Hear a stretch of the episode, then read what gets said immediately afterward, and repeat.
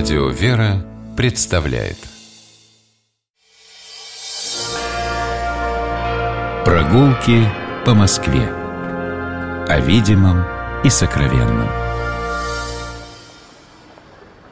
Здравствуйте, дорогие слушатели, меня зовут Алексей Пичугин, и мы отправляемся гулять по Москве. По городу нашему чудесному мы гуляем в компании Михаила Хрущева, преподавателя истории, москвоведа. Михаил, здравствуй. Здравствуй, Алексей. И отправляемся мы сегодня на улицу Шаболовка. Интересно, что метро Шаболовская, а улица Шаболовка. Но чтобы туда попасть, мы даже не из метро Шаболовская выходим, а выходим из метро Октябрьская кольцевая. Э, мы выходим с правой стороны, а, еще один проход в этом же доме, откуда выход из метро, это подземный переход, по которому мы переходим на другую сторону улицы. Дальше по еще одному подземному переходу, с правой стороны, который будет, переходим а, Апаковский проезд. А, и тут видим несколько улиц, которые идут а, направо. Первая это Донская улица, вторая это улица Шаболовка. Ну вот с самого начала про проезд Апакова мы уже заговорили. Получил название этот проезд в советское время в честь рабочего трамвайщика, служащего трамвайного парка э, Замоскворецкого, который, Серпуховского трамвайного парка Петра Апакова. Собственно, главная достопримечательность начала улицы Шаболовской, Шаболовки, это трамвайный парк имени Апакова. Очень интересная постройка, возведенная большей частью в 1909 году по проекту инженера Шухова. Инженер Шухов на улице Шаболовской много чего сделал интересного, и об этом мы еще поговорим. Ну, начнем с трамвайного парка. Трамвайный парк имени Апакова один из самых молодых в Москве, ну, в исторической части. Очень большой. Недавно он пережил такую борьбу. Дело в том, что его хотели вывести и закрыть, но на данный момент он работает. И многие москвичи могут его видеть, если там доедут до конца 47-го маршрута какого-нибудь, увидят обязательно Апаковский парк. Часть строения Апаковского парка – это бывшая Серпуховская полицейская часть. Вот. Сохранились старые фотографии, ее изображающие. Такая очень интересная э, постройка, которая сочетала в себе элементы и тюрьмы, и тут был паспортный стол своеобразно дореволюционный. Ну, сейчас это часть Апаковского парка. Посмотрите на другую сторону улицы Шабловки. Видите, дом номер 4, такое двухэтажное здание с куполом посередине.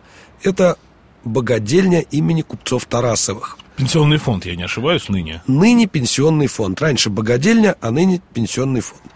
А, официально она называлась очень трогательно. Я позволю себе зачитать небольшую такую фразу – это богадельня для лиц интеллигентных, а также и таких, кто провел жизнь не в нищете, а в известном достатке.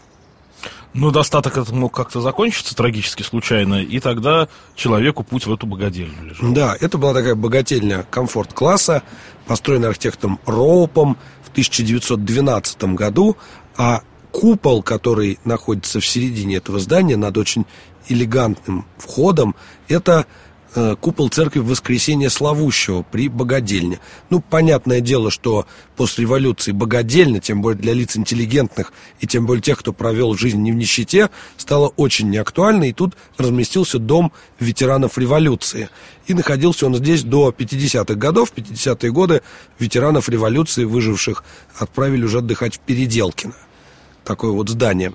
На территории вот этой богадельни был еще большой сад, он и сейчас частично сохранился, но уже совершенно не такой, какой был в начале 20 века.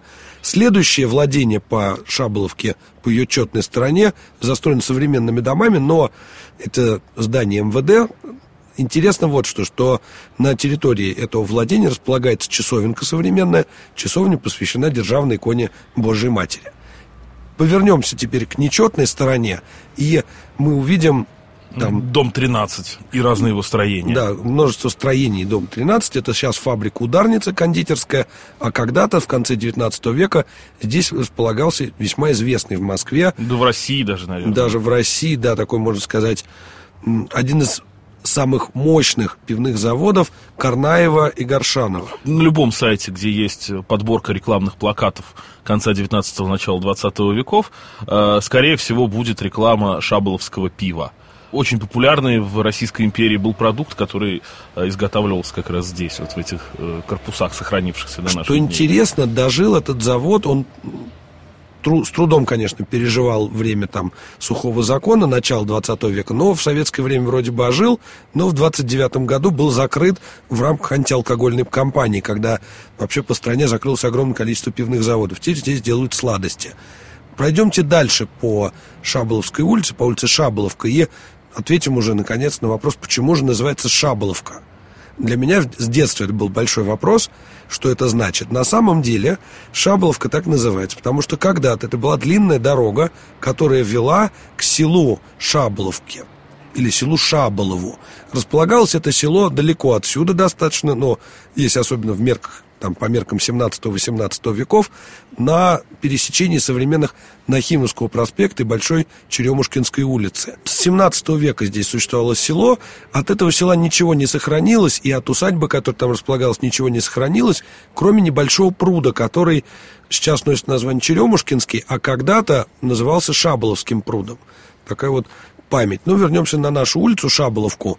Если мы пройдем дальше по ней, то с левой стороны, номер 21 здание, это церковь Святой Троицы на Шаболовке. Э, у нее длительная история, впервые она упоминается в 17 веке, однако здание, которое мы видим сейчас, такое типичное вторая половина 19 века.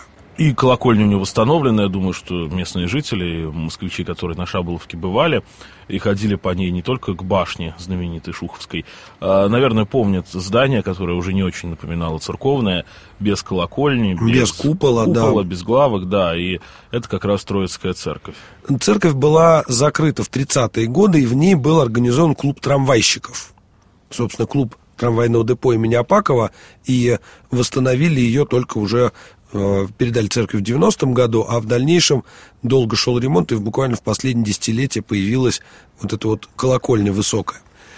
Также следует обратить внимание, если мы чуть-чуть дальше пройдем, на комплекс зданий по левой стороне улицы. Сейчас это дом номер 26.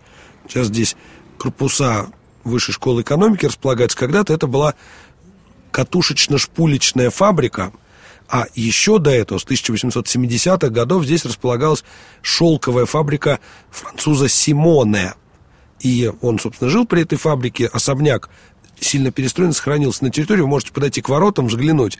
Что интересно, на территории... Ну, очень классный. Я очень долгое время, спасибо тебе, что сказал, очень долгое время искал про него какую-то информацию. Он совершенно не здешний, он настолько сильно выбивается из общего такого архитектурного, хотя уже сейчас сложно говорить о Шаболовке как о каком-то едином архитектурном а, ансамбле. ансамбле, да. А, но вот этот дом э, выбивается из этого ансамбля еще больше. Тут во дворе еще интересно, стоит памятник Феликсу Эдмундовичу Дзержинскому. Да, в Москве есть вполне себе памятник Феликсу Эдмундовичу Дзержинскому, поставленному прямо во дворе катушечно-шпульчной фабрики. Причем здесь он поставлен не как памятник чекисту, а как памятник народному комиссару легкой промышленности, пост которого не, недолгое время занимал Феликс Эдмундович. Посмотрим на другую сторону улицы. Здесь у нас врезается в Шабловку конный переулок. Почему так называется? Здесь на углу Шабловки и конного переулка располагались э, торги, где торговали, собственно, лошадьми. И вообще, там, даже в 19 веке, если вы хотели там купить лошадь в Москве, то лучшее место было как раз здесь, на Шабловке. Сюда извозчики собирались, здесь покупали в основном, конечно, рабочих лошадей, не каких-нибудь арабских скакунов.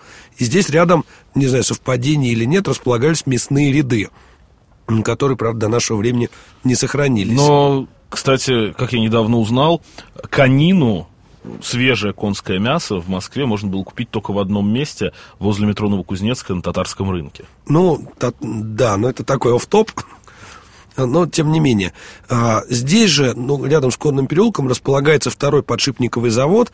Когда-то здесь вообще был такой рабочий район, все-таки окраина, и там в 1905 году, например, здесь были построены баррикады местными рабочими во время революционных боев в декабре 1905 И интересно, что эти баррикады продержались тут чуть меньше, чем на Пресне, в самом очаге революции, потому что не потому, что они крепко держались, а потому что это была такая окраина, куда никто и не шел. Пройдемте дальше, и с правой стороны у нас очень красивое здание э, приюта, дворянского сиротского приюта имени Нечаевых-Мальцовых, архитектор Роман Клейнова воздвиг. С стороны улицы выглядит такое симпатичное модерновое здание. Если вы заглянете за это здание, вы увидите, что во внутреннем дворе можно видеть, что часть здания является церковью, церковь Святой Варвары. Сейчас здесь никакого сиротского приюта нет, это часть Министерства образования и науки. Вот церковь, к сожалению, пока не действующая. Следующее же здание, тоже по улице Шаболовки, напротив метро, уже это такой огромный долгострой, который помнят именно как строящееся здание или заброшенное здание люди с середины 80-х. Когда-то в 80-е здесь строился центр ПВО, потом решили, что его передадут теле, телевизионщикам, соответственно, стал это телецентр, его так многие называют, строящийся телецентр. Почему же он здесь оказался? Дело в том, что за этим зданием выглядывает огромная, ажурная, прекрасная Шуховская башня. Самая красивая в мире башня. Самая Что красивая в мире радиобашня, построенная по великому проекту Великого Шухова в 1920-22 годах для радиостанции Коминтерна Коммунистического интернационала. А, интересная история. Только недавно Шуховская башня перестала вообще вещать. По-моему, только несколько лет назад, да? Ну, там еще сохранялись некоторые передатчики до последнего времени, но вот э, долгие разговоры о том, что ее снесут, перенесут на другое место. Мне вообще с трудом, как человеку, который тоже, ну, там, немного занимается краеведением, да вообще как москвичу, мне это ужасно непонятно и неприятно, что такие разговоры вообще могли появиться в общественном пространстве, в общественном поле. А, но Шуховская башня, тем не менее, слава богу, стоит на своем месте. Ее не перенесли ни ближе к Москве-реке, не снесли, за город, не убрали, да. ни за город. Она же не единственная. Таких башен было построено несколько однотипных. Они были чуть меньше, чем московская. Московская а, самая высокая. Неподалеку причем... от города Дзержинска под Нижним Новгородом нынешним Нижним Новгородом, тогда Горьким, когда их строили, вот тоже они были. Интересно про Шуховскую башню будет сказать, что то, то строение, которое мы видим сейчас, не самое низкое, да, а, и который был самой высокой постройкой в Москве 20-х годов, это примерно половина запланирована. Вообще Шухов планировал 300-метровую металлическую башню из гиперполоидных конструкций, но металла в стране не хватало, поэтому обошлись всего лишь 148 метров. А, причем рассказывают, такая легенда есть, будто бы во время строительства были определенные проблемы, и Шухов был как-то заочно расстрелян или условно... Заочно арестован и приговорен к расстрелу с... Э, а, отсрочкой. От, с отсрочкой приговора до окончания строительства. Одна из секций башни тогда рухнула, если я правильно помню эту историю. Да, при подъеме третьей секции угу. произошла авария, она упала, сломалась, и тут Шухову заподозрили в вредительстве, хотя никакого вредительства, конечно, не было. Интересно также будет сказать про окрестности Шуховской башни, что около нее находится старый телецентр, где долгое время располагалась, в позднее советское время была детская редакция, а когда-то здесь в 30-е годы была вообще вся редакция телевидения. Я с удивлением как-то обнаружил в дневниках Марии, Маргариты Алигер, что ездили на Шаболовку в телецентр. Мне показалось это таким анахронизмом, потом я понял, что да, во второй половине 30-х годов был, был телевидение, там выступали поэты. Да, и все-таки телецентр Шабловка, «Голубой огонек» на Шабловке, это настолько уже запомнившаяся любому поколению, наверное, жителей России, Советского Союза. «Голубой огонек» на Шабловке до сих пор продолжает выходить. Хотя это давно уже и не Шабловка, но все равно в наследии. Тут осталось, наверное, только пару слов сказать о конструктивистских кварталах, которые неподалеку находятся, которые с улицы Шаболовка не увидишь, но если зайти вглубь...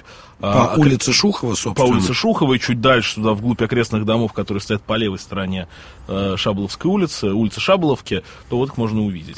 Здесь э, целый огромный квартал застройки конца 20-х, начала 30-х годов. Почему он здесь появился? Такая вот рабочая окраина Москвы была застроена в основном деревянными домиками, и было решено здесь построить такой своеобразный город будущего.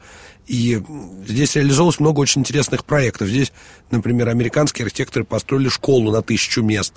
Здесь же был построен дом коммуна, такой дом нового быта его называли. Причем в документах этого дома коммуны, который выходит на улицу Лестева, упоминалась такая подробность, что люди, въезжающие в дом, не должны брать с собой предметов старого быта в скобочках перечислены предметы, сундуки, иконы.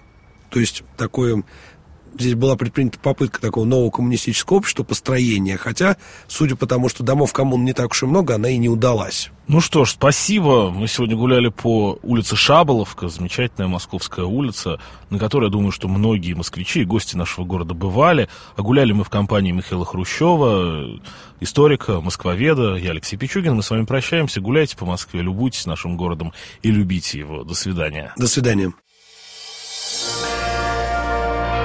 Прогулки по Москве. О видимом и сокровенном.